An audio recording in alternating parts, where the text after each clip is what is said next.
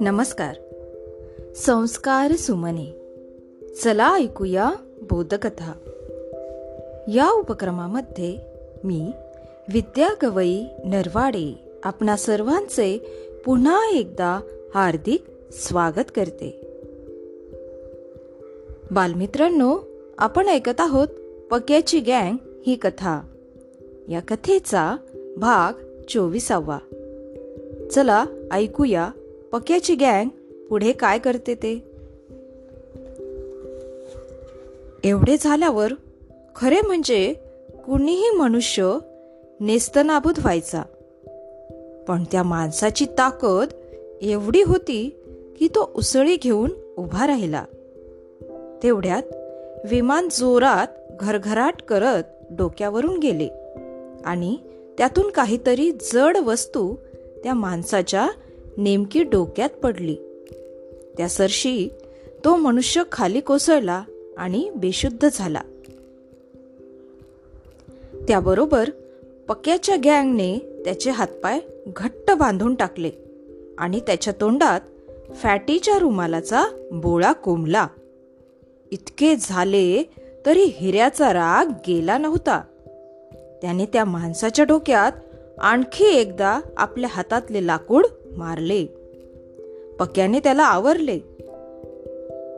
आणि त्या माणसाच्या डोक्यावर काय पडले ते तो टॉर्चच्या प्रकाशात शोधू लागला.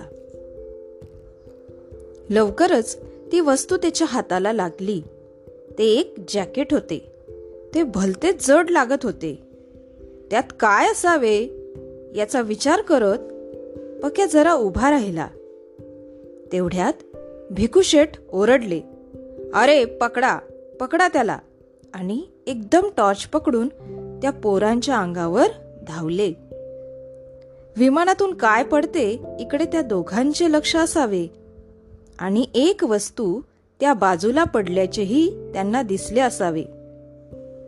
म्हणून ती दोघे शोधत त्या बाजूला आले असावे. शिवाय पक्याचा पेटवलेला टॉर्च आणि पडलेलं ते जॅकेट त्यांच्या दृष्टीला पडले असावे. भिकुशेटनी एकदम पक्यावर झडप घातली. तेवढ्यात मागून तो गोरा मनुष्यही ओरडला.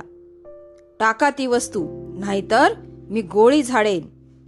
पक्या भिकुशेटच्या हातातून निसटला होता. त्या माणसाच्या हातातले रिव्हॉल्वर पाहून त्याने एकदम लोळण घेतली आणि तो एका बाजूला झाला. त्याच वेळेला त्या गोऱ्या माणसाने गोळी झाडली.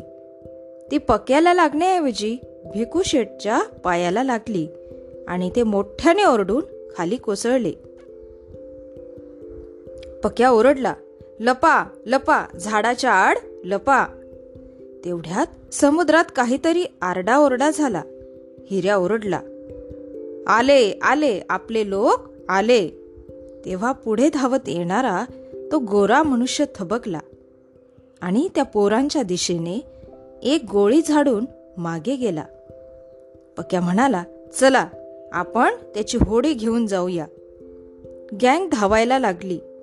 त्या गोऱ्या माणसाने आणखी एक गोळी झाडली. तेव्हा ते सगळे थबकले आणि झाडाआड लपले. तेवढ्यात तो गोरा माणूस पाठीवर भली मोठी पिशवी घेऊन आपल्या होडीजवळ गेला.